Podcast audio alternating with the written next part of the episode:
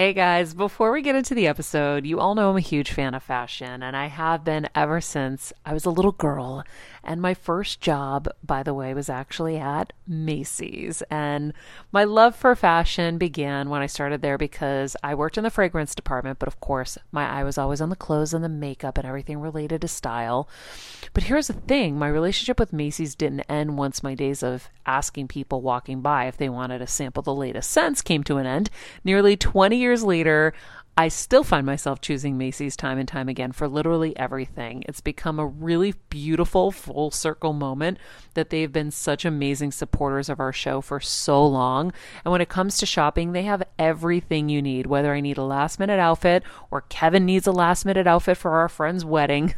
We always head to Macy's. They've got us covered. So if you're in need of some retail therapy, perhaps, or looking to spruce up your home or your lifestyle, check out Macy's, friends. I've curated a list of some of my favorite items that have helped me upgrade so many parts of my life. Really my fashion the most, but of course home and baby and so much more. So check the link in the description and happy shopping, Hill Squad. I remember my mom always struggling with her hair. It's frizi Maria, my mom would say in her Greek accent. Ti ehis? What do you have? I tried so hard to find her products. I wish I could share these products I'm using now with her because I know she would be so happy to finally have good hair days. I've always believed that hair is a woman's best accessory, and with Way's new anti-frizz cream, you can ensure that your hair always looks its best without the frizz stealing the spotlight. It's a lightweight cream that not only provides immediate frizz control, but also helps prevent heat damage. And get this, it lasts up to seventy-two hours. That's three whole days of frizz-free, gorgeous hair. Way seriously has some of my favorite products for taming the frizz. Pro tip, one of my biggest discoveries is using the Way hair oil on the ends of my hair before I dry it. Let me tell you, it's a game changer. Once it's dry, my hair looks so smooth and polished, I don't even need to do anything else. It is incredible. I love it. Frizz-free, up your schedule with Way. Go to the Way, T H E O U A I dot com, and enter the promo code Heel Squad for fifteen percent off any product. That's the Way, T H E O U A I dot com, promo code Heel Squad. Trust me, you won't regret it. I'm on a journey to get better, and I want to do it with you. And I'm not just focusing on physical health. I'm focusing on everything: emotional wellness, spirituality, finances, relationships, and so much more. Every week, it will be my personal goal to bring us, the world's leading healers, experts, and game changers, to share groundbreaking secrets and tips to getting better in all areas of life. Getting better isn't easy, but it's a whole lot easier when we can do it together. Welcome to Better Together with me, Maria Menounos. Hi, I'm Anne Lamott, and I cannot believe I get to be on this show with Maria Menounos. And today we're going to talk about my new book, Dusk Night Dawn, um, and the themes of revival and courage and restoration after after dark and scary times. Hello, hello, everybody. Welcome to Better Together. When you know better, you get better. That's what we do here every single day, or at least we try. It is Wednesday, February twenty-fourth, twenty twenty-one, and our quote of the day, hope begins in the dark, the stubborn hope that if you just show up and try to do the right thing, the dawn will come. You wait and watch and work. You don't give up. And that is from our guest today, Anne Lamott. I am coming to you from our West Coast studio, everybody, and I am so excited to be chatting with best-selling author Anne Lamott about her new book, Dusk Night Dawn, which Oprah Magazine named the most anticipated book of twenty twenty-one. Also, aside from my husband in the East Coast studio, along with Kelsey and Steven, wherever the fuck he is, uh, we have a very special guest co-host with us today, my Greek sister. You re- may remember her from our episode before Christmas. She's the co-founder of Impact Theory, host of Women of Impact that I was just recently a guest on. She's a badass, extraordinary entrepreneur. Lisa Bilyeu, thank you so much for being here today. Oh, girl, you know it's an absolute honor. Thanks for having me. I'm so excited. We're going to have so much fun. Um, as um, we are about to kind of get going, I want to let you guys know we've changed the format just a little bit, actually based on your advice. So I had a session with Lisa and her team, and we learned all about how apparently you guys just want to get right into the interviews. So apparently.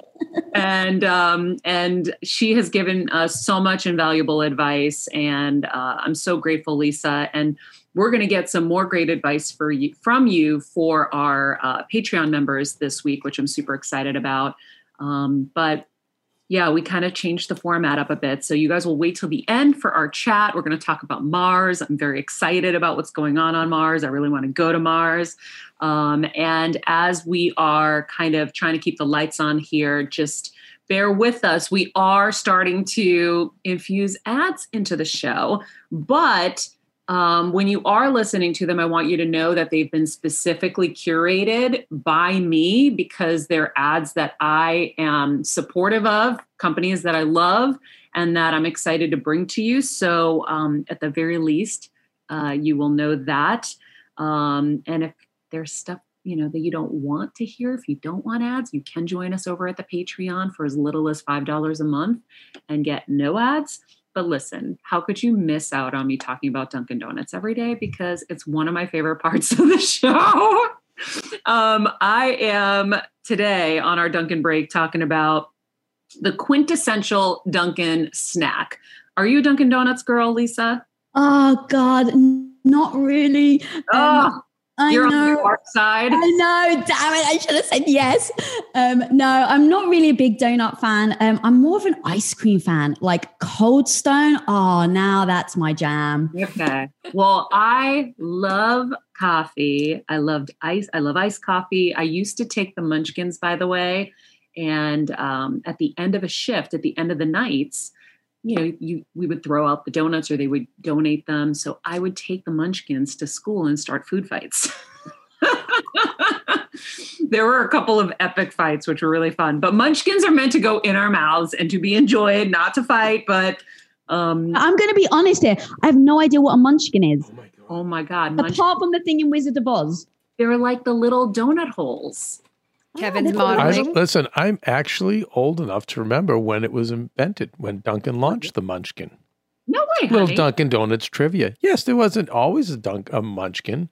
They were. It was so the the premise is. Show Lisa, do you know what the munchkin looks like since you have them yes, in front of you? Okay, so we have the the. By the way, I love this little gift box variety pack for ten. Like, talk about a nice little thing to you know bring to the person next to you in their cubicle. Two dollars, put the right and put this right next to someone. It just kind of says, you know what, I'm thinking of you.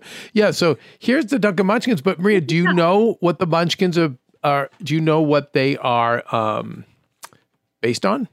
No, they are actually uh you know the thought was that the donut hole in the middle of the donut has a piece of dough left over, and guess what, we'll just plop that thing in the fire later, and we'll make a little munchkin. No way. That no was the way. idea. They were wasting the ball in the center of the donut. Okay. Little I'm regular guy fun fact. I'm officially horrified. Lisa, I worked at Dunkin' Donuts for six years. Yeah. I am like an obsessive fan of the brand, and I am very embarrassed right now. You are not I- a regular guy. Yeah, I'm a regular girl, honey. Mm. But what I love, right, is like even just, I love talking about business. They literally looked at their, their product and they're like, we've got That's so right. much waste over yeah. here. How do we make money from it? And at Quest, we literally did the same. We would have a waste at the end. There's only so much um, of the mix you can put in to actually make a full bar. So at the end, we would have like a big Ziploc bag of just like the, the, the bars, all like as a big ball.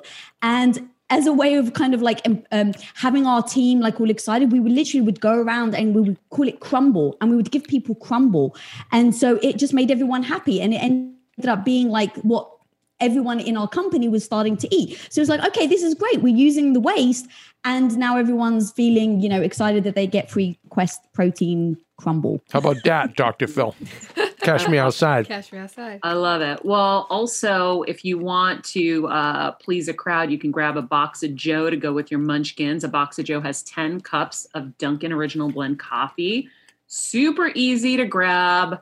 Grab and go and make everybody around you happy. Share a little love, as we like to say. You can order ahead on the app uh, or try Dunkin' Delivers. America runs on Dunkin', so does Better Together. And more specifically, this human right here, me.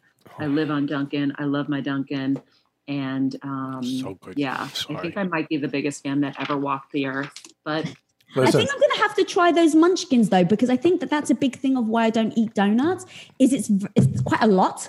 yeah. and it's very, very sugary. But those things, like Kevin's making me yeah, drool no. over here. Salivate. May, may I make a recommendation, Lisa? Please do. If you walk into a Dunkin' Donuts, what I would get is a plain stick. They're oh, crispy, nice entry-level selection. Excellent. Crispy on the outside, soft, moist, doughy, cakey batter on the inside. It is the most heavy. When you're on the go twenty-four seven like me, guys, finding ways to make life easier is so important for my health and sanity. And that's exactly what my friends at Macy's do for me. From working there as a teenager to now going to them for so many of my daily essentials, it's been my go-to for so many years. And having everything in one place is such a time saver for me. With being a first-time mom, for a while now, as you know, I've had plenty of those, and being able to rely on them for all the things has been amazing. Plus, having everything in one place has made being a new mom just a little bit easier for me. So I know we're all focusing on our families, our health, hopefully, our jobs, and everything in between, but it's time to make your life a little easier. And to help you out, I've curated all of my essentials from Macy's for you and the whole fam. All the details are in the show notes below, or you can just click the link in the description to get your hands on them too. I have some new picks on there. This little bomber jacket, this little black dress. You're going to love it. Only yes. thing you'll put in your mouth. Sweet, but not that sweet. Very yes, nice. That's why I think you'll yes. like it. It's not sweet. It's like, it's perfect. Girl, we've got to go to Dunkin' Donuts together, and you're going to have to give me, like, we'll just bring a camera and just, like, you're, like, the connoisseur of Dunkin' Donuts. I'm, like, hella impressed well, right now. Maria's- and then you get, I always ask for a black coffee with a splash of almond milk, and then if you dip the donut, the, the cruller in, oh, my Lord. Well, Maria- but you know what? We're Greek, so we're used to dipping, kurab- uh, not kurabiedas. Kurabiedas. Kuluria, like the kuluria cookies. Yeah. yeah. And think of your father, who's big on the Mediterranean diet, which has kept his diabetes at bay for fifty-something years.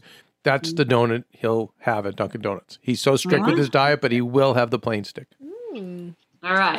Well, we are going to move along from Dunkin' to our guest today. Anne Lamott is an American novelist and nonfiction writer who's often referred to as the people's author. She's been a best-selling author for more than two decades. Anne's writing, marked with self-deprecating humor and openness, covers such subjects such as alcoholism, single motherhood, depression, and Christianity. Her genius lies not merely in her ability to create humor from darkness, as writers often do. Rather, her unique genius is her ability to do so while maintaining her faith and leaving readers and the world with hope. To Anne Lamott, books are medicine. She's been quoted as saying, "Never give up on intimate friendships or science or nature. They've always saved us and will again." And recently posted, "We are Easter people living in a Good Friday world right now." Better Together and the Heal Squad welcomes you, Anne Lamott. I can't believe I get to be here with you today. Oh, thank yeah. you. Well, I'm the one who's honored. You are incredible. And I think, you know, um, hope is the probably the biggest thing we need in life in general, but now more than ever.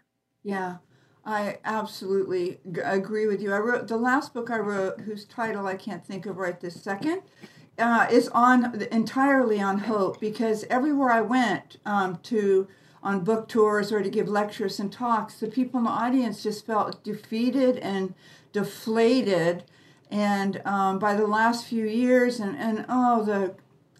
heartbreaking U N climate change reports that just took the wind out of our sails, and and just also what happens at the dining room table. You know, people, life gets a little lifey sometimes, and and where do you even start to to to get restored and to get your faith back in life? So when I wrote Dusk Night Dawn, I had all Australia was on fire. Remember, it seemed so long ago, but it wasn't.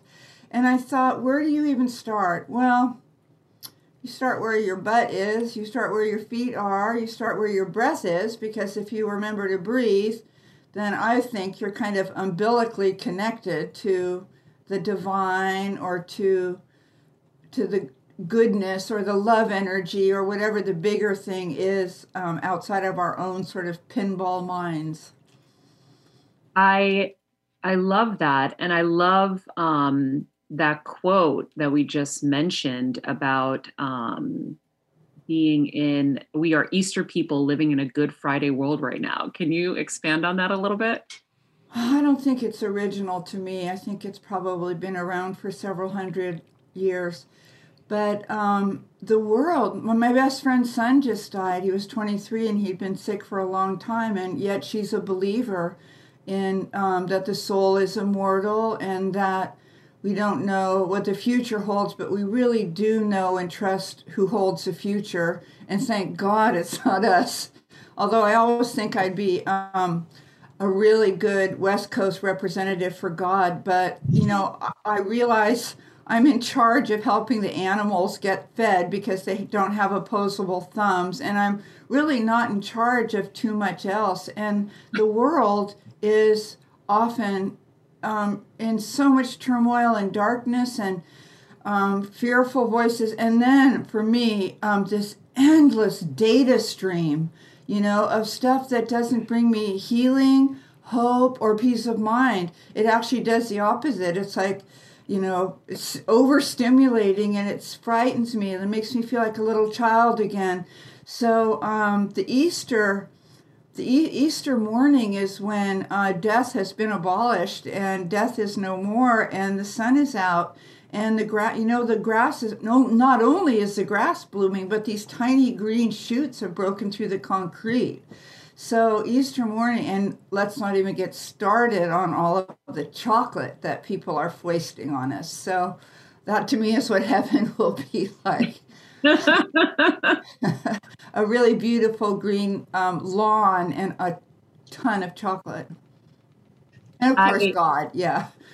I, by the way, and fun fact for everyone, chocolate was my first word in Greek, uh, which has many syllables. So I think I might have been a prodigy and lost my way along the way, but um, it was it's sokolata, and I have, it on, I have it on tape. My mom recorded it. Um, the chocolate and me are friends, but uh, I, I I wanted to talk about your first book for a split second because we share a connection in the brain cancer world. Your dad was diagnosed with brain cancer when you were, uh, I think, twenty-two? twenty-three, yeah. twenty-three. And it was the impetus for your first book, which yeah. I found fascinating. Thank you. Yeah, um I was twenty-three. My dad had uh, metastasized melanoma in his brain, which at that time, this is the later seventies, um, no one had recovered from. And so I did what you, I'm sure you do, and I always do, is you try to find a book about somebody who has already been through it, who can share their experience, strength, and hope and say, this is helpful. Don't even bother with that. It's a waste of time.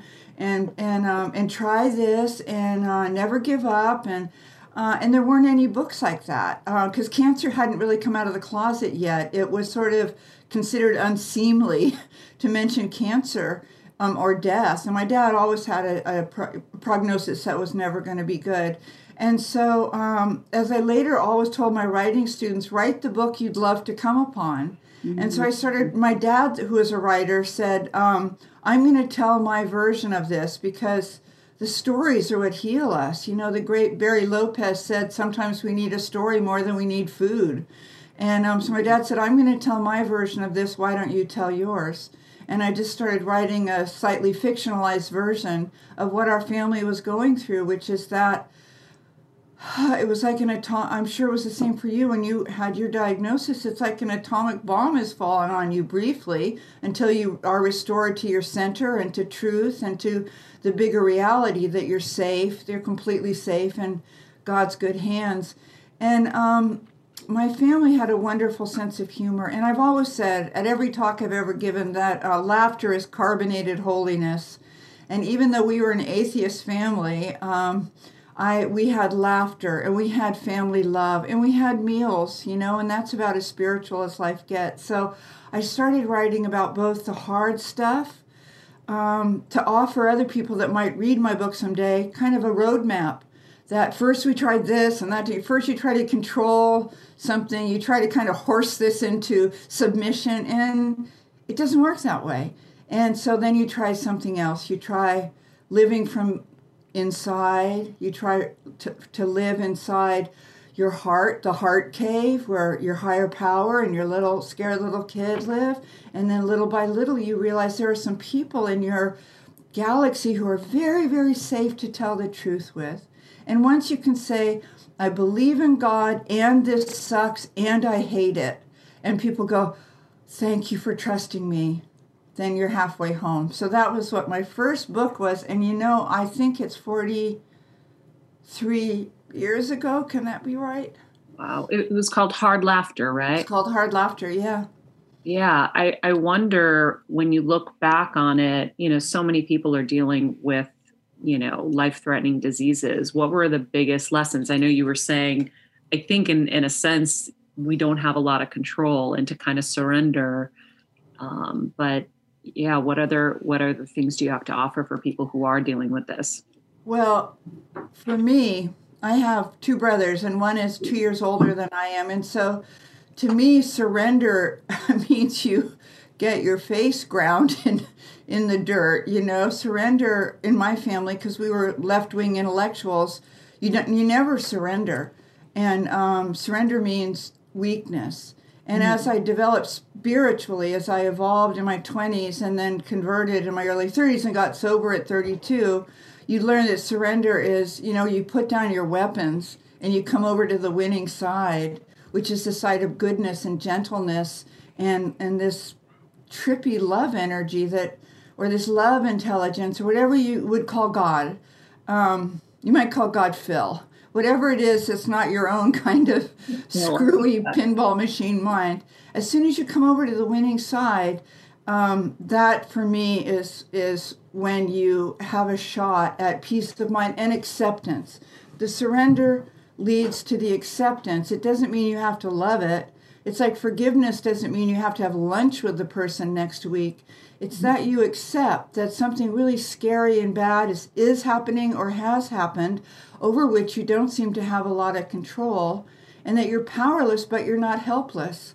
And what I learned at the young age of twenty-three, my dad died when I was twenty-five, and he really was the center of our world. He really was our higher power. Um, was that it begins with this kind of radical self-love and this radical self-care.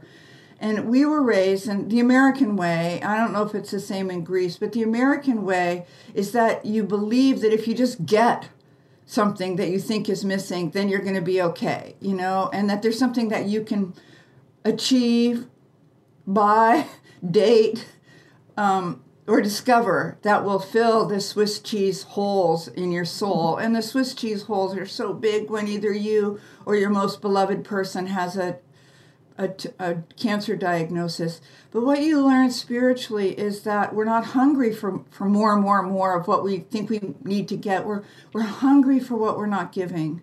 And that once we start to give and we become people of service and we get out of ourselves to become people for others, paradoxically, we begin to fill up again. And uh, it's like the font inside of us, the holy water font fills up. And we're not running around desperately with our little begging. All right, friends, let's talk about something we all do. Snack. Trust me, I've definitely overindulged in the past. But as you know, I am focused on my health these days. And I think I found the healthier snack that you don't have to lose out on the flavor. And it's definitely become my go-to. It first came into the house because of Kevin. He was obsessed with Wonderful Pistachios. And then I got addicted. And now it's in my travel bag. I don't leave home without it. It's in our glove compartments because they don't melt. Right now, my favorite flavor is the sweet chili flavor. It feels like some of the naughtier kind of snacks I used to use, where I used to lick my fingers after. Now I lick them and I feel safer. Um, plus, Wonderful Pistachios is one of the highest protein nuts. Each one ounce serving has six grams of protein, giving you over ten percent of your daily value. That's crazy, guys. So if you're looking for the perfect snack, trust me and head over to w w w dot wonderful pistachios dot com to snag a bag of Wonderful Pistachios. You're going to love them. Stop trying to get more from the world. You know, the world did not give me love and peace of mind, and the world can't take it from me. But I need to remember that it's going to be by sharing what I've been so freely given, by giving that I receive. I just got the chills everywhere, Lisa. I'm sure you are too. Oh, God. My neck was hurting so much. I was nodding so much at that. That was like, so powerful. It's just amazing to think of it in those terms. Like, we're hungry for what we're not giving. Yeah. Yeah. I mean, like when people call, which they do, um, people I love, and they're upset or they feel really empty or freaked out by something, um, I say, you know what, if you want to have loving feelings, which is, let, to me, heaven, to be filled with loving feelings, right, Maria? Mm-hmm. It's heaven. Um, if you want to have loving feelings, you do loving things. And you do a few anonymously. You know, I'm a Sunday school teacher, and I have a tiny little Sunday school at a failing church with usually three kids of all different ages. And um, and I have taught them this basic lesson. If you want to feel happy and filled up, let's go outside right now and give away half of the crayons that this, we have tons of crayons. Let's give away crayons to people on the street who have kids. Let's give them cray, let's give them our pencil sharpeners and some colored pencils, because it's hard for homeless people to get pencil sharpeners, right? So we start to give away what we have in our class that we've thought made us feel so rich and endowed. We give it away and we get ecstatic. We actually get too happy, right? So, and then if I taught them also during Advent one year that we would every single day, besides trying to give crayons and pen sharpen and uh, pencils and pencil sharpeners to kids on the street, that we would flirt with really old people, because the culture doesn't honor old people, right? They're yep. annoying. You're at Whole Foods and, and you're in the express line and they've got coupons, right? Think, please, God, don't ever let me be a person of coupon, couponage. And so, and people, and they don't get noticed. And so I would say to my kids, as we prepare, as we do now for Easter, Um, we flirt with old people. We say, you know what? I love your hat. Where'd you get it? Or you say, if you're on the street, is your dog friendly? Can I pet her? She's so pretty. And you just lift other people's spirits. And the paradox, because all truth is paradox, is that you're the one that gets happy. Oh, I love flirt with old people. Kelsey is uh, the voice of, of God here. Uh, she's uh, our producer, and she and I share that. We love old people. Um, I always was the one that sat with the old people. Um, Me too. And Me too. Me too. So mm-hmm. I, I like the concept that you're bringing to us to make us more aware of of something we can do um, in a in a kind of grander way, right? Like flirt with old people. I think it's so great. I think of all the people. I was go- I went to the bank yesterday, and you know, there was like the janitors, that, you know, and I have such a tight connection because we grew up janitors. So I always make sure I stop and acknowledge and say hello to them. And they're usually like a little confused. And, um, but I, I'm going to now really focus on, on flirting with old people. I usually will say hello, but now I'm going to, I'm going to take it a step further. I love that. Yeah. It's really insane how people don't, um, admire, um, older the older generation, if you will, more, because it's like, they're so freaking wise. How many people, yeah. Maria, turn to you and it's like, oh my God, Maria, you've achieved so much. Tell me, tell me, tell me your words of wisdom. And it's like, we have an entire world of humans that have lived seventy, eighty years of yeah. learning and failing. And it's like, pick those people's brains. Those people know stuff about life. They know the realities about life. And in, it's like almost like if you had a crystal ball, right? And you could be like, what can I see in the future? They're right there. Ask them. You know, it's if we just lean into it. And I, yeah, that flirt with old people, I'm with you, Maria. Like it's so, it's grabs your heart. Yeah. And also another thing um, in Dusk Night Dawn that I wanted to kind of, um, focus, not with you all necessarily, I mean, always I do, but as a theme of this book was that if you don't have, if you don't feel hope, you don't, you feel kind of a shaky hope, let's say, um, that things have usually worked out and maybe they will again, who knows. Um, but that if you bring the hope to other people, then you're all of a sudden in a sort of gravity field of hope or a force field of hope. So that if you're the one that brings the hope, there's hope. You know, that you put it in your little ba- your Easter basket or your, you know, your, your your backpack, and you bring hope. Like we we have a ministry at my church of um, a convalescent home, and um, and I went for twenty years, and I haven't been doing it lately. But um, you go there, and this is pre-COVID, but you just touch people in wheelchairs, and you touch their skin, and you say, I am so glad to see you, because you know what? No one else is telling them that day, yeah. right? Because they're kind of inconvenient. And to be honest, people are often hoping that they'll pass before they spend the whatever money they've saved up. And they're hoping they'll pass because it's extremely depressing. My mom had Alzheimer's. My dad died of brain cancer. And I know it's excruciating. And so if you touch someone or you look into their eyes and you say, oh, my God, I am so glad to see you. You've brought hope. And all of a sudden, you're surrounded by the force field of hope. You know, it's so crazy because the American way is go get it, go find it, and go achieve it. And, you know, you all know this. If the world told you if you achieved this or that, it would fill the Swiss cheese inside of you, right? As soon as you got this, as soon as you got on the air, as soon as you got your own show, as soon as you got published, as soon as you got on the New York Times bestseller, as, as soon as, as soon as, right? And you get there, and it's great, very briefly. Very briefly, yes. Very briefly. Can I tell you a quick story, Maria? Yes. Okay, my son, uh, Sam, who you read about, um, has this podcast called Hello Humans. And um, he didn't, and it's it's about how to become more human and less of the uh, the robot or, you know, the uh, I, the greyhounds at the racing track who are racing after mechanical bunny rabbits who then they catch and then have caught a, a, a you know, f- fake fur and a battery. Um, and he so he doesn't know, how do you human up? And he did an interview with the great composer Paul Williams, and who won an Academy Award for uh, the Barbara Stra- Streisand movie. I think it was for The Way We Were, but I'm old and funny, and I got my second vaccine last night, and that's my excuse. But anyway, I think for The Way We Were. And Paul was still drinking and using at the time, and he's clean and sober. My son's clean and sober, and I'm clean and sober. But he said the night he won the Academy Award, he stood before one hundred million people, right, accepting the highest accolade you can achieve in his profession. And he said to Sam, it bought me twenty-four hours. And I have never forgotten that. It bought him twenty-four hours of good self-esteem, you know, because it's an inside job. It's not out there. And so that, that respect that you long for is not out there.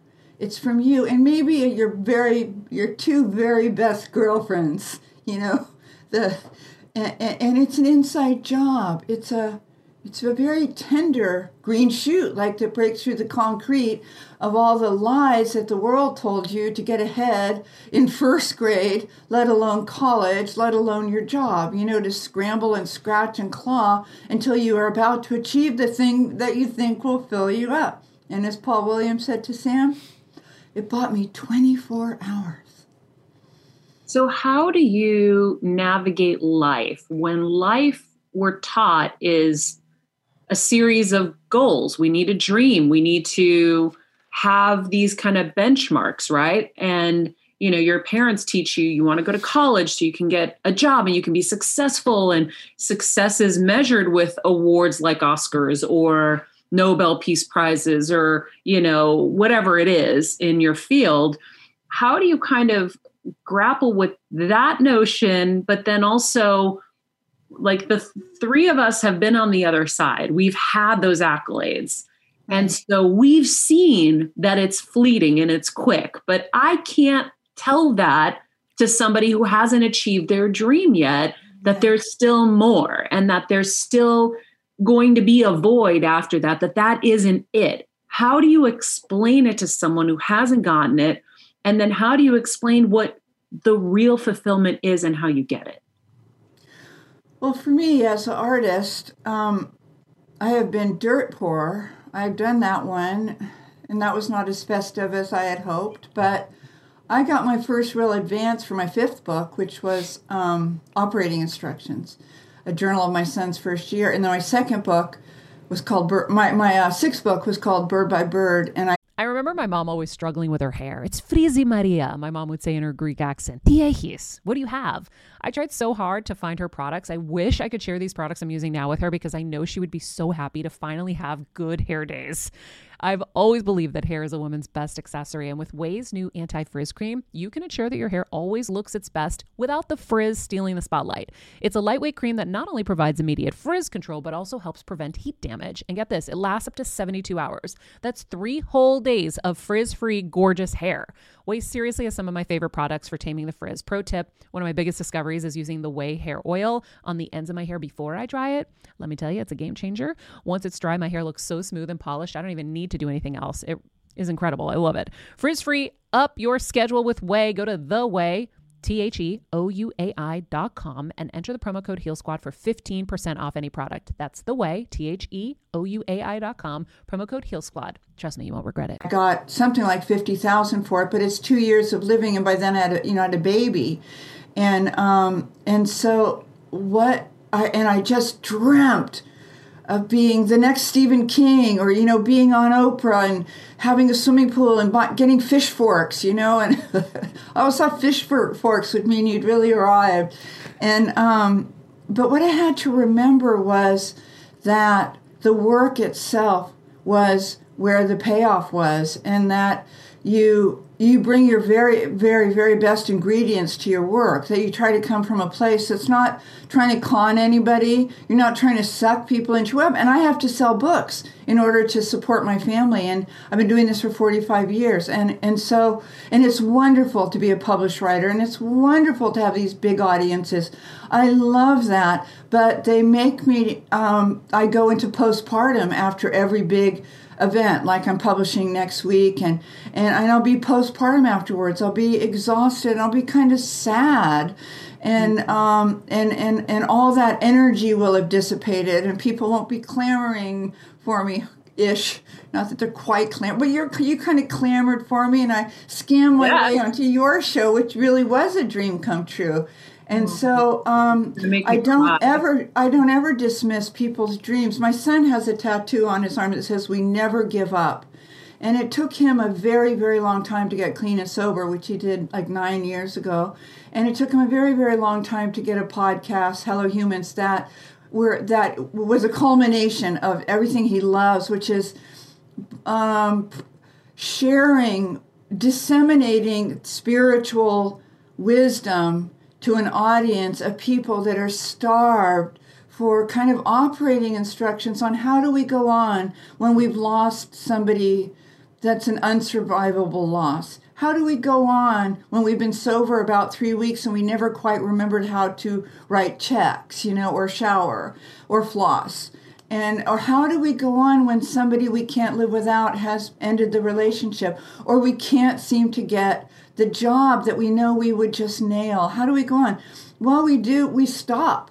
We we get to, that's all this kind of forward thinking and this tripping and it's fantasy, and which I love, don't get me wrong. But it's it's again, in some ways, like that mechanical rabbit that the greyhounds are chasing after. And so you you you sit with the greyhound and you say you can race today or you don't have to race today. But I got us a breakfast sandwich at Mario's, and um, and I'm going to give you half. And let's just sit, let's just rest. Rest is just about the most spiritual act we do, and yet we signed a contract the first day of kindergarten. Well, no, not kindergarten, because you get to lie down and rest on, um, in kindergarten, but say first grade. You're going to keep going. You're going to be in forward thrust. You're going to nail it. They start you off on the multiplication tables, right? You got to memorize the multiplication tables, or or we've got a problem on our hands. Then you've got to figure out division, and then long division. Oh my God. And so the thing is that we have teachers. We had teachers um, in kindergarten. We have teachers now. Like your husband and I would both turn to the same books if we were in in loss or just limbo, or when life is again just too lifey. You turn to the teachers. We've all, and you turn to rest. You turn to prayer. You turn to meditation. You you find a guided meditation if you're just too crazy to sit there quietly for ten minutes. You um and when we first get sober, the old timers always tell us hungry, angry, lonely, tired, which spells halt. And they say, what are, what's going on right now that you're tripping? I heard a preacher say once, I think this is in Dusk Night Dawn, "The Lord is my shepherd, I shall not trip." But the old timers helping us get sober thirty-five years ago said to me, "Are you hungry? What's going on? Why are you tripping? Why are you thinking about beer when it brought you to your knees? So are you hungry? Are you angry? Are you lonely? Are you exhausted? Are you tired? You're probably mm-hmm. one of those things. So why don't we deal with that?" And then, then there'll be kind of trickle down.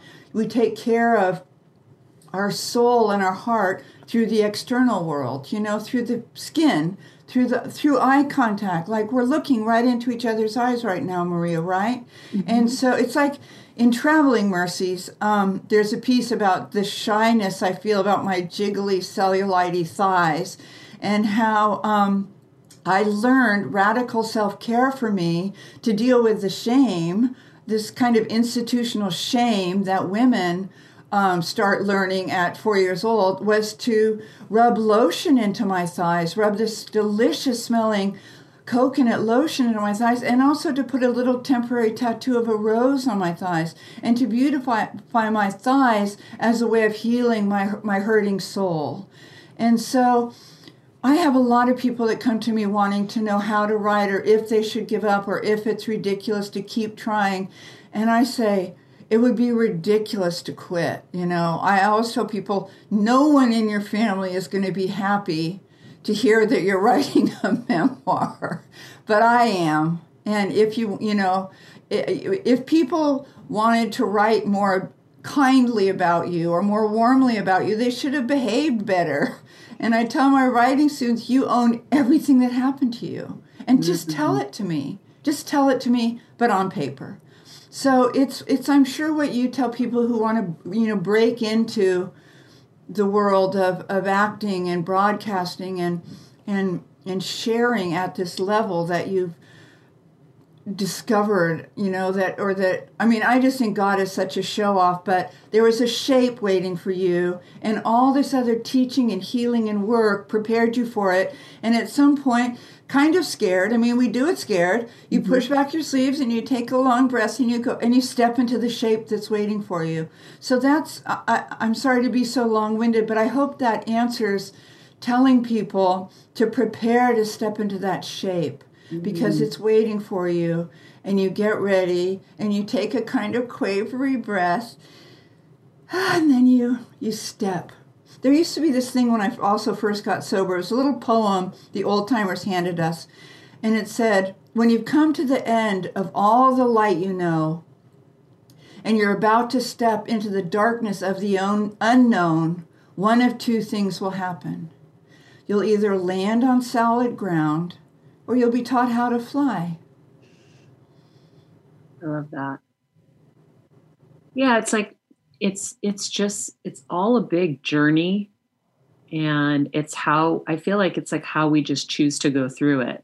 Mm-hmm. So for me, like when I was diagnosed with my brain tumor, it was just a few months after my mom was diagnosed with her brain tumor. So we had two atomic bombs. Mm-hmm. And I chose in that moment that I was going to go through it with laughter. My best friend still hates me for it because I would crack jokes left and right about Debbie, the stupid tumor in my head, called her Debbie. And she's like, this was not funny, because she was so emotional about it. And I was like cracking jokes and singing like tunes on the way to the hospital for surgery. But I really do believe it's how we choose to go through this life.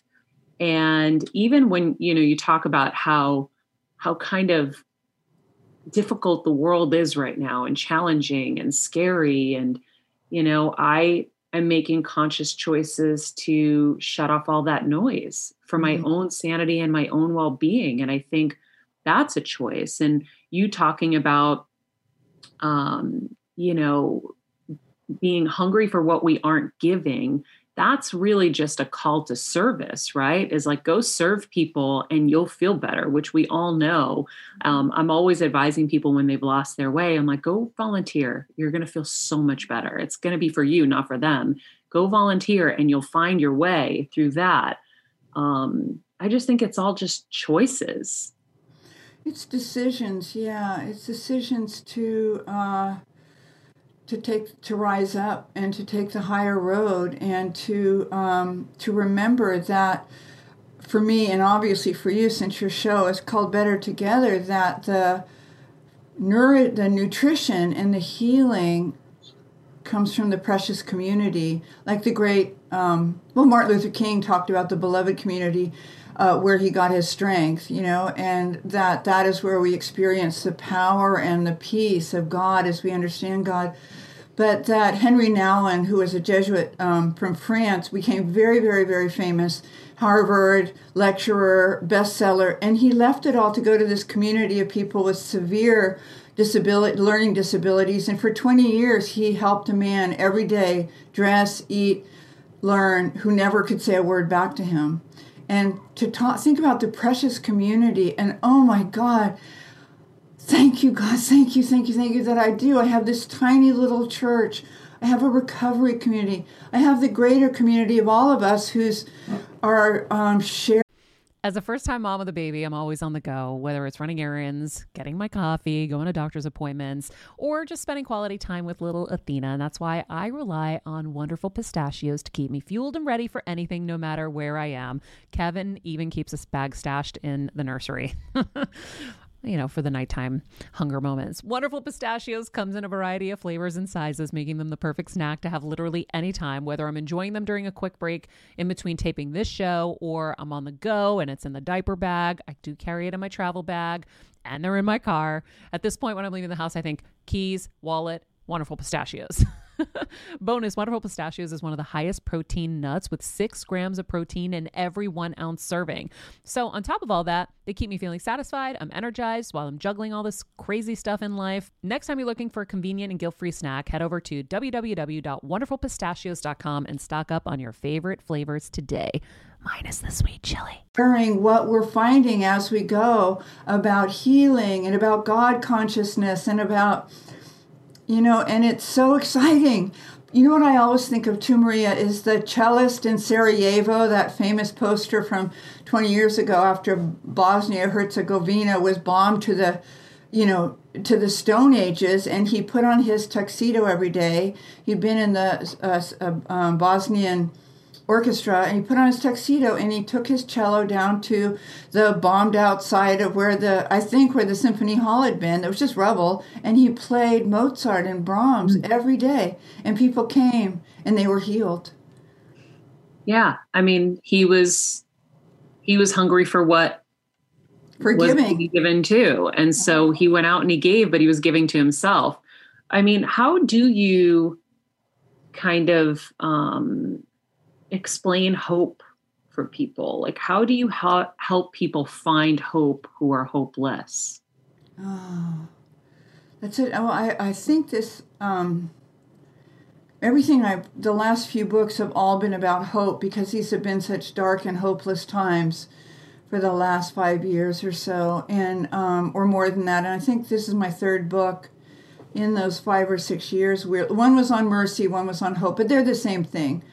Um, mercy is hope. To feel mercy, merciful towards someone is to feel hope again, instead of that cold shut, you know, when your heart's shut down, it's hard to feel any kind of hope at all. But we don't heal our minds with, you know, our, our um, judgmental, raggedy, materialistic, graspy minds with our materialistic, graspy minds. We do what we started out talking about. We surrender. We say to God. Now, I have a very bitter prayer. You know, I wrote a book called Help Thanks Wow, the three essential prayers. But I think if I wrote uh, another book, it would be on the fourth prayer, and that would be whatever, or as the teenagers say, whatever. And so when I surrender and I say to God, when I'm done, I say, whatever, here, fine. It's kind of bitter. I say, here, fine. And um, and then I have certain tools in my toolbox. You know, one of them is something I heard from my pastor years ago, who gave a sermon on how you can trap bees in a mason jar without lid, a lid on, um, if you put a tiny drop of honey in the bottom of the mason jar, because they just sort of walk around trying to find more honey and, and feeling upset and bitter as they bump into the glass walls of the jar, when all they have to do is look up, right? There's no lid on the jar. They look up. And they're free. They can fly. And so I always think about, look up, look up. If I get outside, I'm eighty percent better. You don't look, you don't stand outside and go, well, this is kind of a medium full moon tonight, you know? You walk outside and you go, wow. Mm-hmm. So um, it's all sort of of a piece that the I heard a great acronym somewhere. I forgot where. But, you know, uh, there's a lot of, for fear, because m- most of my problems are mental, and they're mostly that I get into fear, and old childhood fears, you know, that I'm not good enough, that I'm a fraud, that I'm about to be busted, that something will happen to me. Still? Pardon? Still? Oh, yeah. Oh, yeah. I mean, I have a book out in a week, and I'm just dreading that there were reviews and people say, oh, boy, here here she's back on hope again. Talk about beating a dead horse. But um, even when Oprah says it's the most anticipated book of twenty twenty-one, you still feel like that? It's Paul Williams saying that getting the Academy Award bought him twenty-four hours. Wow. But... Um, But anyway, so I get into fear, you know, and uh, it's an, it's part of the human condition. And what the acronyms people love is like forgetting everything's all right, or, um, but the one I love is the frantic effort to appear recovered. And what that means to me is that if I have to, if if I have a frantic effort to ha- to con- try to convince everyone that I'm doing really well, I'm boy, I'm just having a fabulous self-esteem today. Oh, the world is my oyster. Oh, I've got, you know, it's my nineteenth book coming out, and Oprah likes me, and blah blah, blah and then then I'm doomed. But if I say to my husband, or, or even to my grandchild, or even to the the kitty, I feel scared. I just feel really uptight and worried today, and I got one bad review already. I got it. Oh my God. I mean, you're going to get bad reviews, right? You get, t- you must get really bad feedback. And I don't ever think, well, this person's just an idiot. This person's a jerk. I think they alone can see through me. So, um, but the frantic effort to appear recovered, fear, means that if I will just share that I feel like I'm about eight, and I'm knock-kneed. I was a really emaciated child. I was just teeny tiny being. And I feel scared and alone and all that. Then people go, thank you. Oh, I'm so happy you told me. Then they say, how can I serve you? And I have, my mother was from um, Liverpool. So, of course, the first line of defense is a lovely cup of tea, Lisa. I'm sure you're familiar with that. Of course. Tea is chemotherapy. Can I... And how did you not let that hold you back then? Because just like Maria, right? It's like, come on, Oprah says that they're excited about your book, but I hear what you're saying. It doesn't matter what other people say. It's really how you feel. So if you're feeling scared, um, you've got all this negativity coming, you know, who am I to write another book, et cetera. You still did it. And I think most people get frozen at the point of the fear and they don't keep going. So how did you keep going even though you still have it even today? Well, the thing that I love about getting older, besides Medicare um, and Social Security, and the very young people at the eight hundred numbers who just are so happy I've called and they want to help me, um, what I love is that you get rid of so much stuff over the years that, you know, at about, I think, early forties for me, I started to realize how much stuff I was still carrying that didn't serve me anymore, and that really kept the, my plane, my spiritual plane, flying way too low. And I started being willing to let go of it. And it's hard. I love my stuff. You know, everything we let go of has claw marks on it, but it's like all those papers I kept, or your books. You know what? This is funny. When I was uh, uh, fifty, I called the San Francisco Public Library and I said, can you send one of the friends of the library over Saturday? And I gave him four hundred bucks. And they were books that I'd been carrying around since college um, because I thought um, everybody would see that I had read them and that I, I'm a college dropout and that people would think I'm much smarter and educated than I really am. And I thought somebody's going to read this book and it's going to blow their mind. It's going to change their life. And it, for me, it's just about making people think um, what I wish they thought about me or hope they continue to think about me or whatever. So it's really so much of the lightning. I've, I've actually gone to cliffs with a backpack with rocks in it, and I have visualized these rocks are um, ideas about myself, fears about myself, people I couldn't forgive, people I was still scared to forgive. Who would I be if I didn't still resent that person? You know, this person, resenting this person is kind of um, part of my identity, whatever. And I just threw it off and I said to God, here, here, here. And um, and it like you really will love your fifties. You're both a lot younger than I am, but there's this lightning. So the fear comes in, it floats in like a goldfish into my head sometimes, but so do creative ideas, and so does this radical self-love, and with that comes the idea to practice today radical self-care. I put on a sweater that I really love, that I feel really pretty in, and it actually goes with the book. I just, I'm not trying to, and I got my nails done the other day. I love them, by the way. Veils, because I want to show you this. You'll love this. The the sweater, the veil, the book cover, and the nails, right? And somebody might think that's so silly. That really changed your self-esteem. Yeah, because I feel really pretty, you know, and these hands are, I go into a manicurist and it's like the hands of a Czechoslovakian dock worker, you know, and I, and I leave there and I'm Beyonce, right? So I'm, right? So um, that's what I know. And that's what is when things are hard. I go get a manicure. I go get a salad that is really kind of expensive. It's kind of a ripoff. It's thirteen dollars, but it's got quinoa and roasted butternut squash in it, and it's actually like eighteen dollars. I don't want people to think I'm a materialist. I go, I because I would do it for you. I've never seen you, and I've never seen your crew. And if they were sad, I would say to them, do you want to walk into town? It's ten minutes, because there's this salad that they're selling that is medicine. And um, and then you you might take a chance on me and go, really? Because, you know, another thing, here's the great William Blake, who I know you're familiar with, a great spiritual poet, said, we're here to learn to endure the beams of love. And if you were raised in a family like me, you I learned to be the giver of the beams of love. I was like, I was raised to be a little flight attendant to the family and then the greater world. I know how to mix drinks at seven, you know? And I, I was like uh, the, those, little, those old cigarette girls from the forties, you know, drinks and gum and snacks. Um, and, uh, and, to, and when I read Blake, we are here to learn, to endure the beams of love.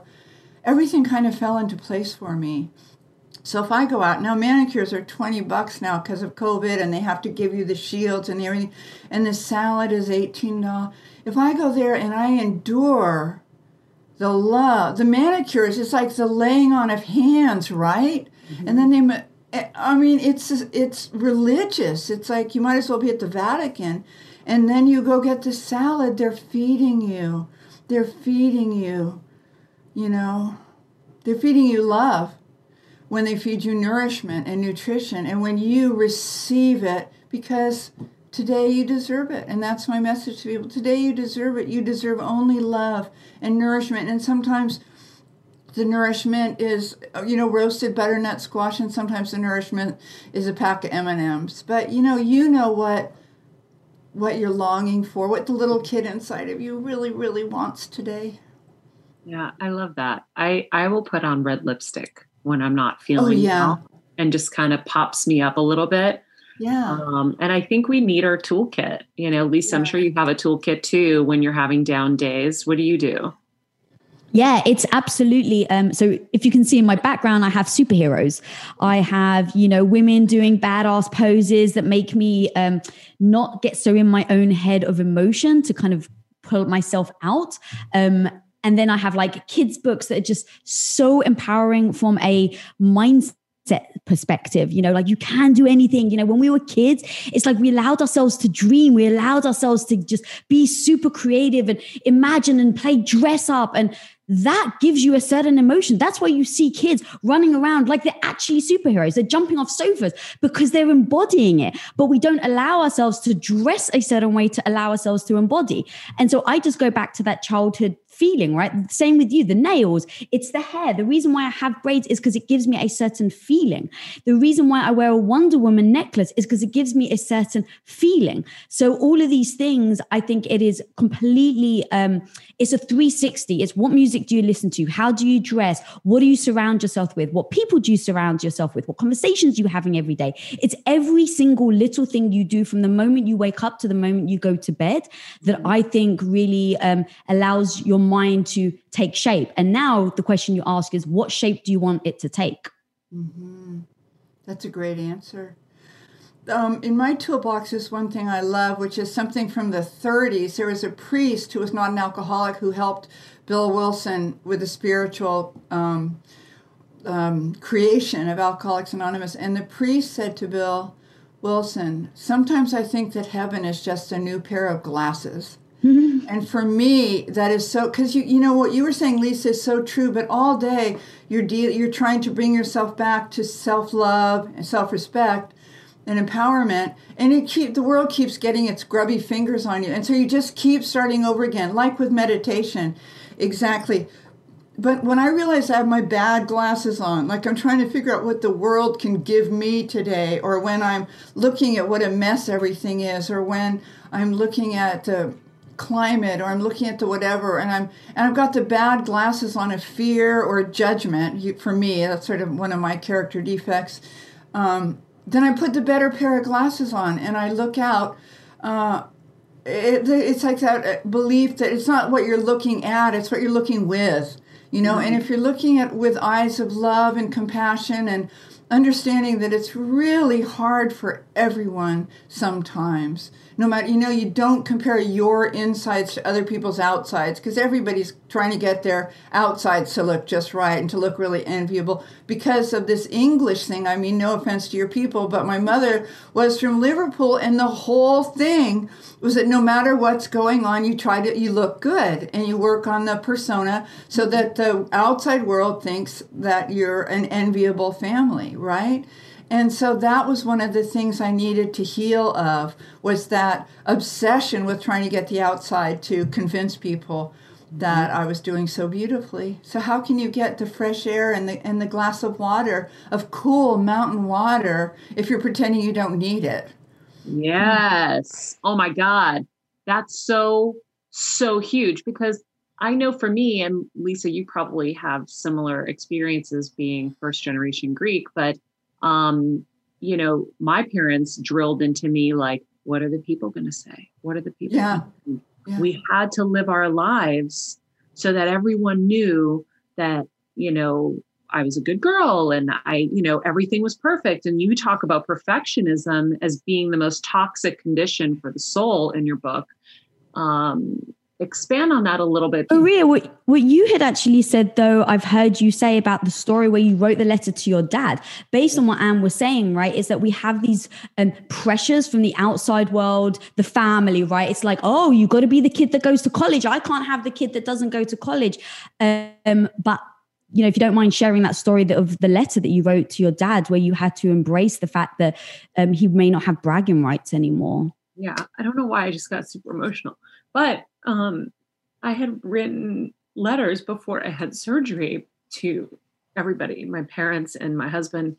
And I gave them to my best friend, and I said, when I'm under, give it to them. And the letter to my dad was the most important for me, because I just, I wanted him to know that if I came out the other side, I was going to live a completely different life. I said, you might not have things to brag about anymore, because I'm not going to be pursuing those things the way I have for significance. I'm going to pursue what my heart wants.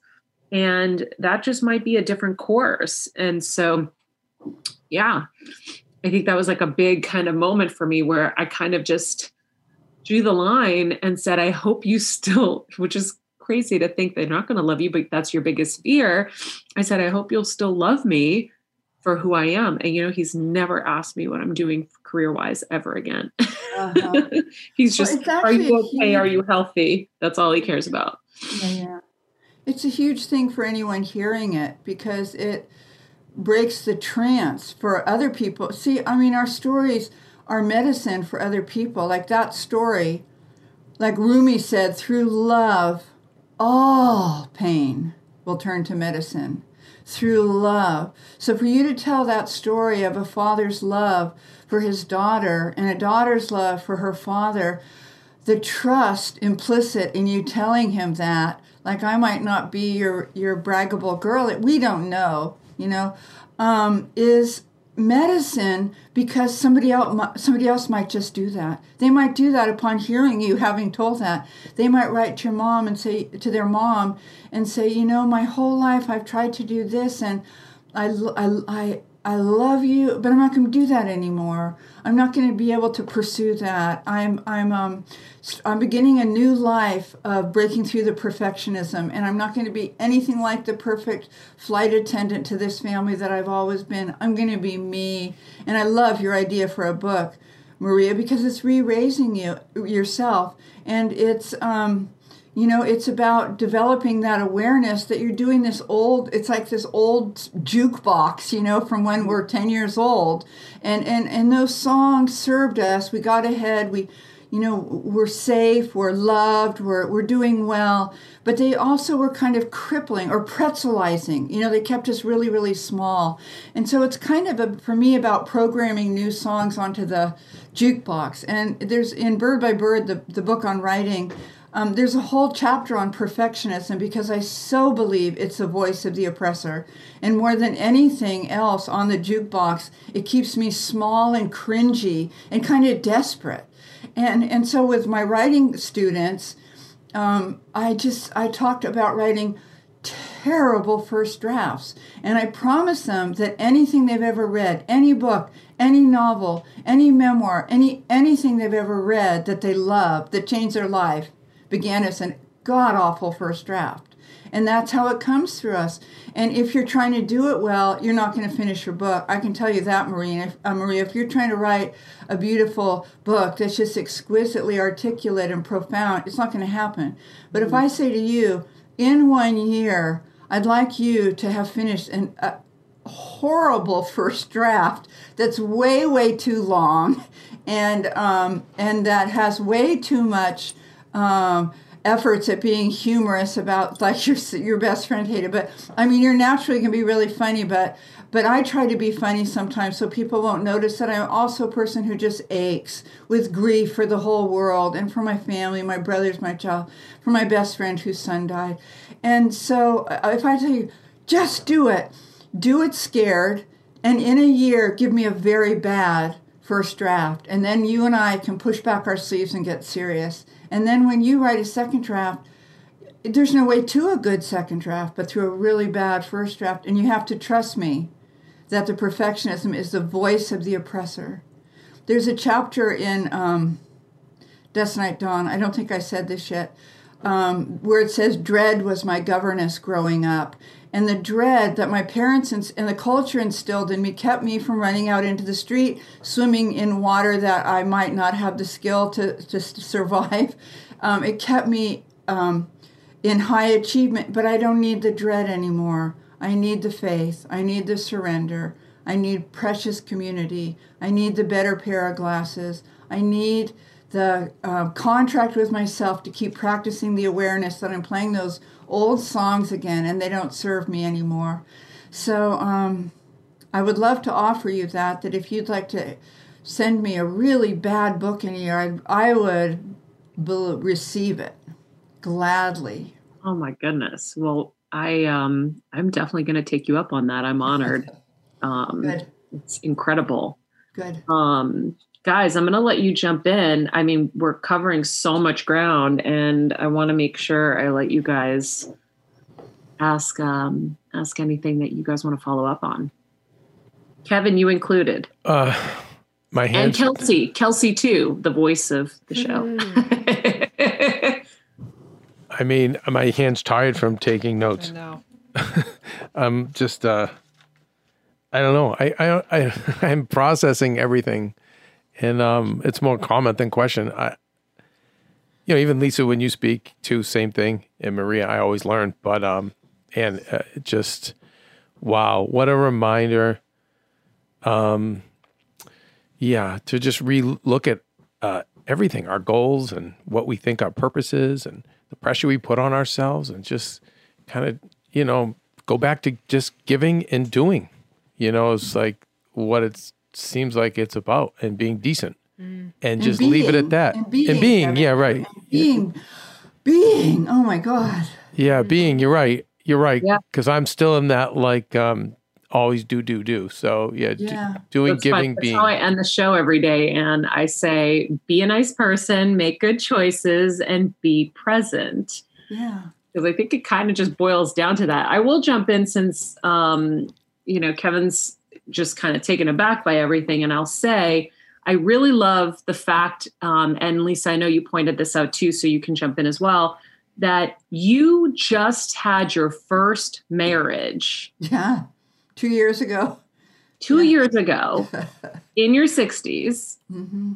And I think that that provides, I mean, just all you do is give hope, but that's like a whole other level of hope. And I, I was saying this morning that I wanted to make sure we didn't forget to touch on that, because a lot of pressure, again, is placed on, well, you have to get married by a certain age, and you have to have kids and all these things. And Lisa, I know you and your husband had made a decision not to have children. We were kind of floundering, and now I've moved forward with, you know, going, going for it. Um, and then I just will surrender to whatever God decides for us, and we'll see what happens.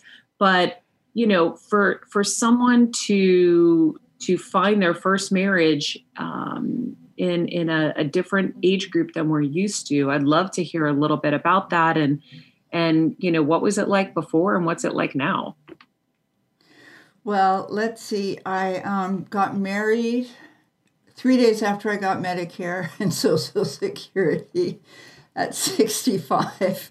And the funny thing is, I'm a year younger than my husband, Neil, and um, but I'm a year and three months. So he was, the day we got married, he was two years younger, because he wasn't going to turn six, one year younger for um, three months. But um, he, I met him through Match. I wrote about this in one of one book or another. I can't remember what. But um, he uh, is like, he's like having a best girlfriend, but that I, I get to sleep with and have a life with. And um, it's like a best girlfriend. And the first day we met on Match, you know, it goes back to my belief that we have a dual citizenship here, that we're children of the Most High, we're children of the divine, and we're these kind of neurotic, um, slightly damaged, um, set in our ways, um, people with a human biography. And so when I met him for coffee, um, I'd set everything up so I could leave immediately if it didn't go well, because I'd been on Match. I mean, I had I had one guy on Match bring me a book proposal on our first date that he hoped I could help him with. Uh. And I had another guy with a Beavis and Butthead laugh. You know, I'd had a lot of dates. And there was this guy, and he was brilliant and funny and sensitive and good-looking. He had these beautiful, he's very tall, he had these beautiful sort of doctor's hands. And... um And so I didn't have to get rid of him after an hour. In fact, the I would call the Holy Spirit nudge that, but you could call it anything. It's like you get a tug on your sleeves, like, like maybe go, maybe, maybe stay with this a little longer. And so I said, I, have to, I had to pick up a cabinet from uh, Craigslist for my grandson. I said, I have to drive over to this other town. I, have, I said, do you want to go? I have to do errands. And he goes, errands. I love to do errands. That's what I mean. And so we got in the car, and we had two more hours together driving to pick up this Craigslist. And, and we have never been apart for a single day unless I've been on book tour or something. And so um, that was like I was talking about with you earlier, that there's a shape that waits for us, and that these things in life that seem to be setbacks or things that we can really never break free. It's things on the jukebox that say, you're stuck with this. This is the way it is. It'll never happen for you. You'll never publish. You'll never marry or whatever. I got the tug, and I stayed with it. And and I stepped into this shape of, of, of receiving the beams of love. There are hardships, you know, and it's weird. I am set in my ways. I'm be sixty-seven in a couple of months. And, um, you know, and I adore him. And I... I uh, I just think God is such a show-off to have found somebody that I love to be with so much.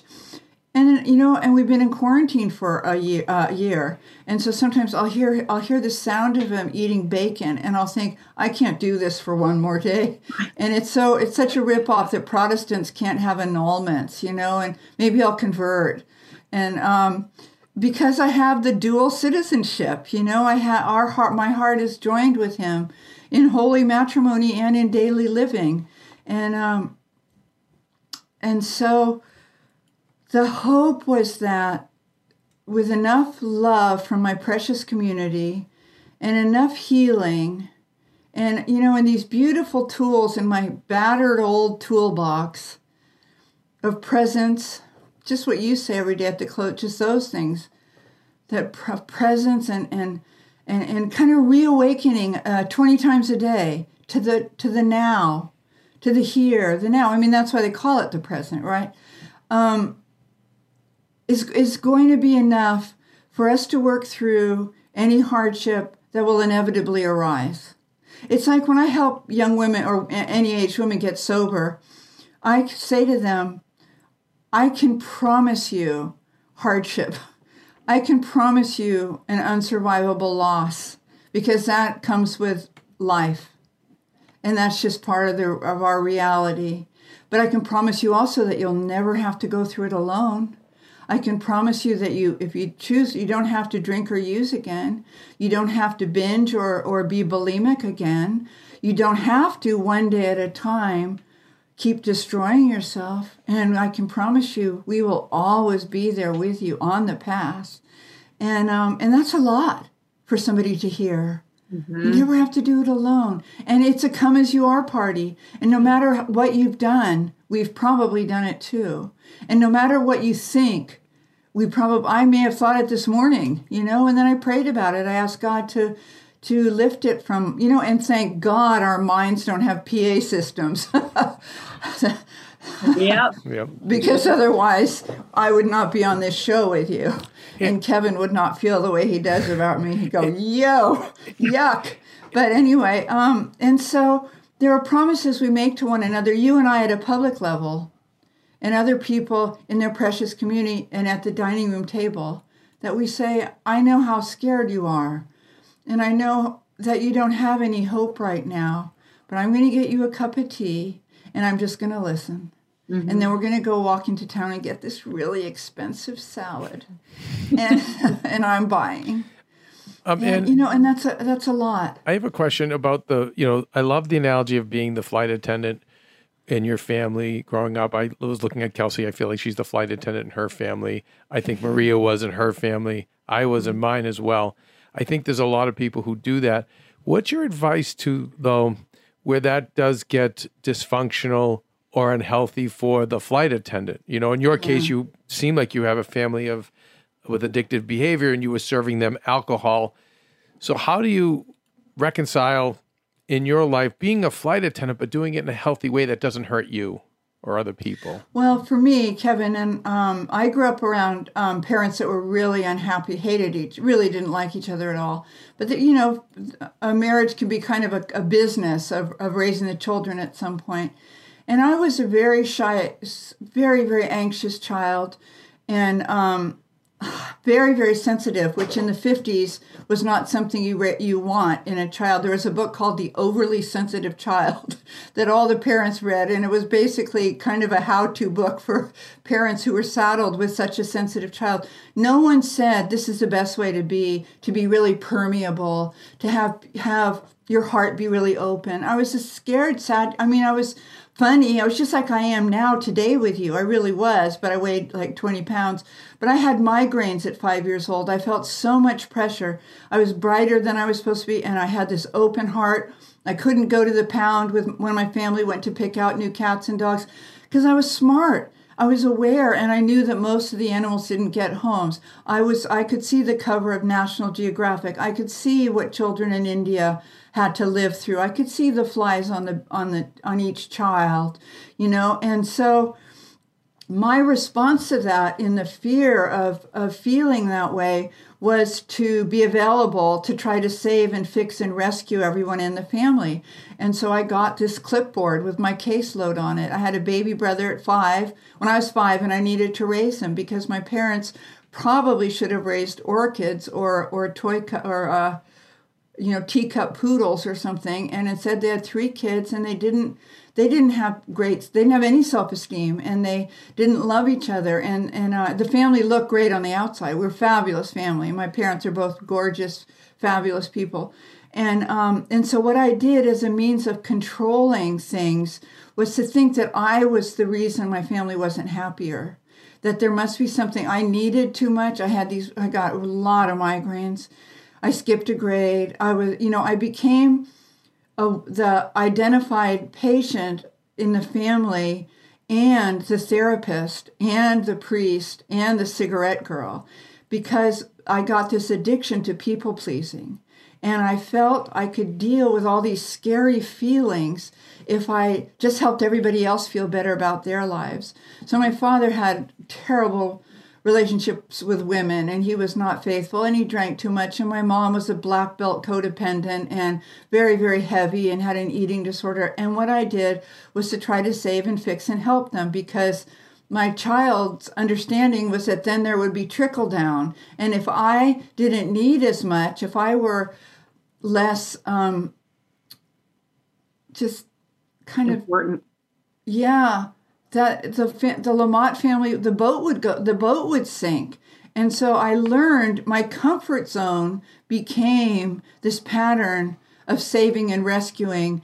And and also believing that I was the problem. Because if I'm the problem, that's the only hope that a six-year-old child has of having any control in the family, right? If you're the problem, you can do better and need less.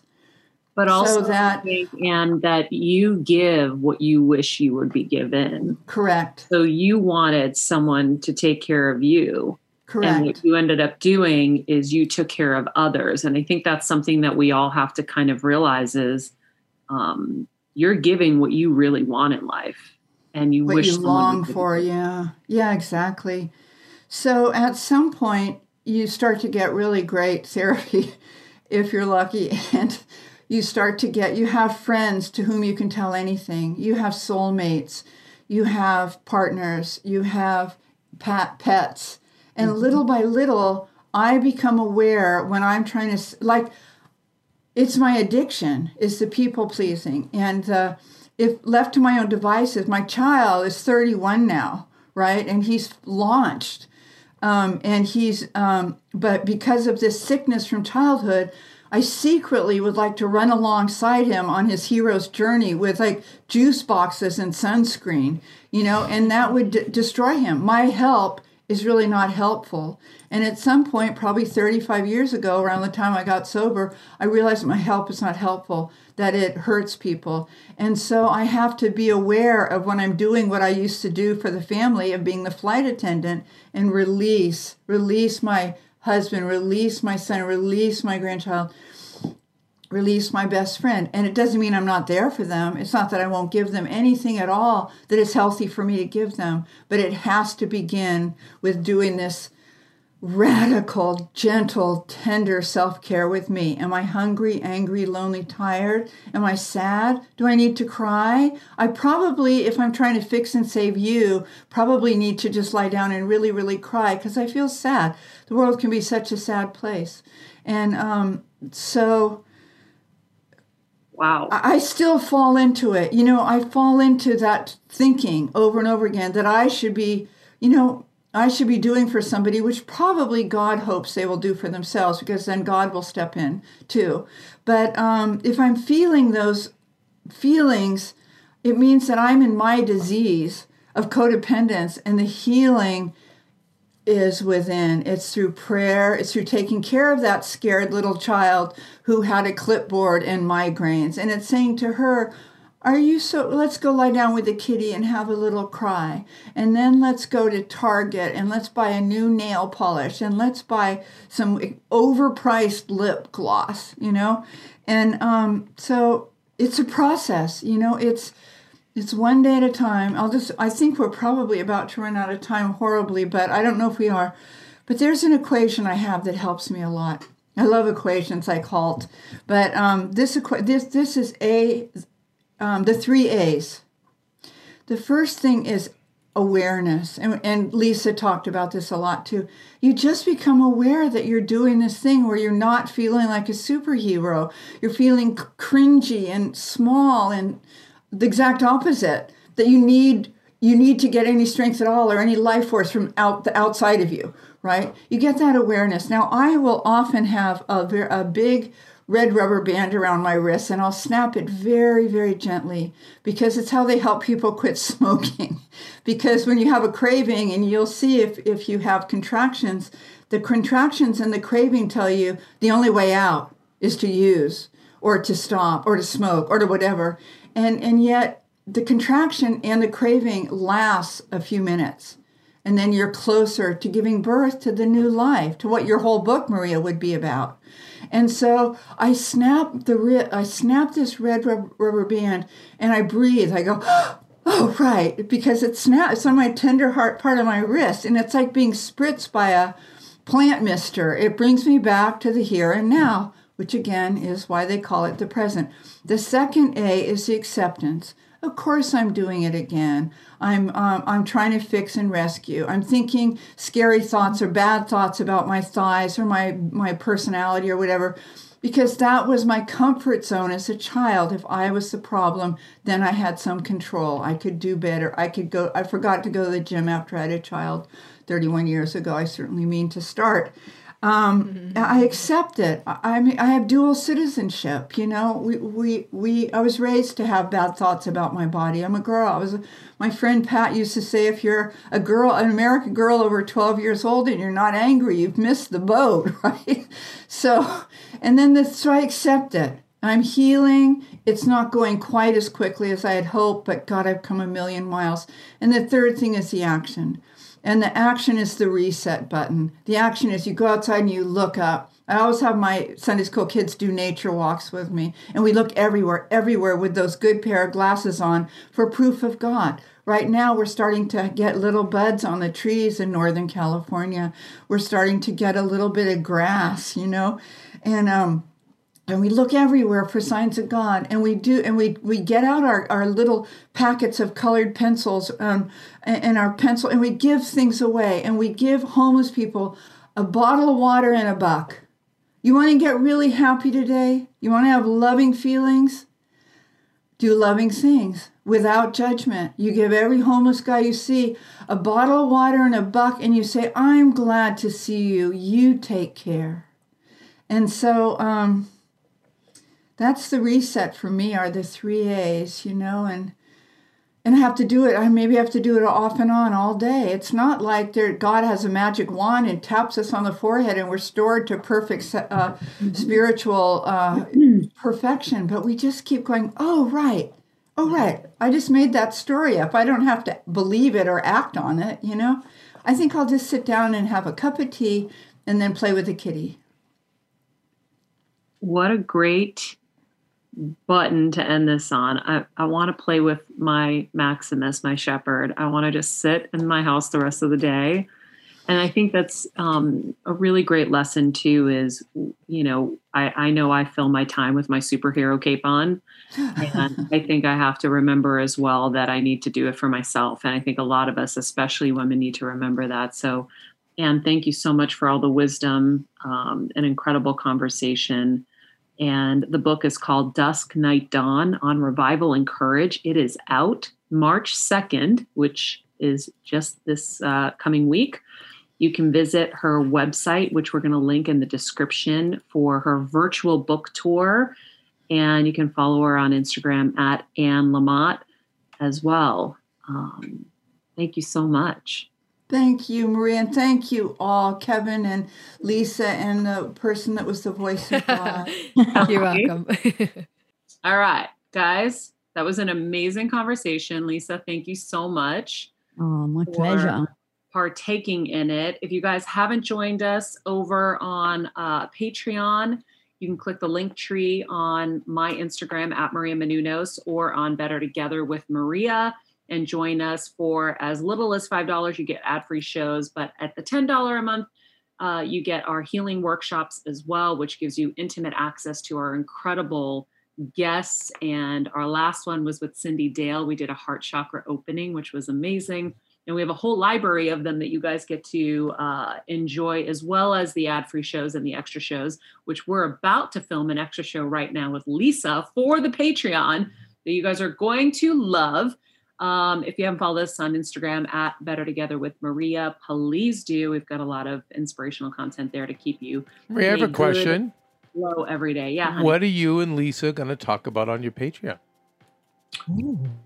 Uh, I forget right now. Will you uh, I okay. remember you were saying about as women, and I don't want to, I don't want to no, take these out of context. Here's what we're going to talk about. I'm kidding. Here's what we're going to talk about. We're okay. going to talk about one of the our private conversations that we had where she was advising me on the show really took me inside of her brain and how she kind of whittles down um, and chooses what she's going to do in her in her life, right? I think that as women, we get so overwhelmed, we take on too much, and then we regret it and we're hateful and miserable and whatever. And it creates a lot of anxiety. And I really loved your thought process, Lisa. And I really think it's going to help free a lot of us from feeling like we have to do everything and be everything to everyone. Um, and how we can still be helpful. Like you are still being helpful to us without having to take on something that wasn't right for you. So we're going to share that in the, in the Patreon. Join us over there. Click the link tree and either Better Together with Maria or at Maria Menounos. And in case you missed our episode with Lisa and her husband, Tom, it was a great episode. It's episode number one eighty-four, where we talk all about success, and we'll link to that in the uh, summary of this episode. In the meantime, follow us. By the way, Better Together. Just to preface, Maria, Lisa and Tom are a power couple, self-made. Oh, if yeah. you're familiar with Quest bars, it's them, and they started it from scratch, and so now Impact when, Theory, when you, a billion dollars. Yeah, with, when we, as we always say, Lisa, in this house, I go, I'll say to Maria, with a B.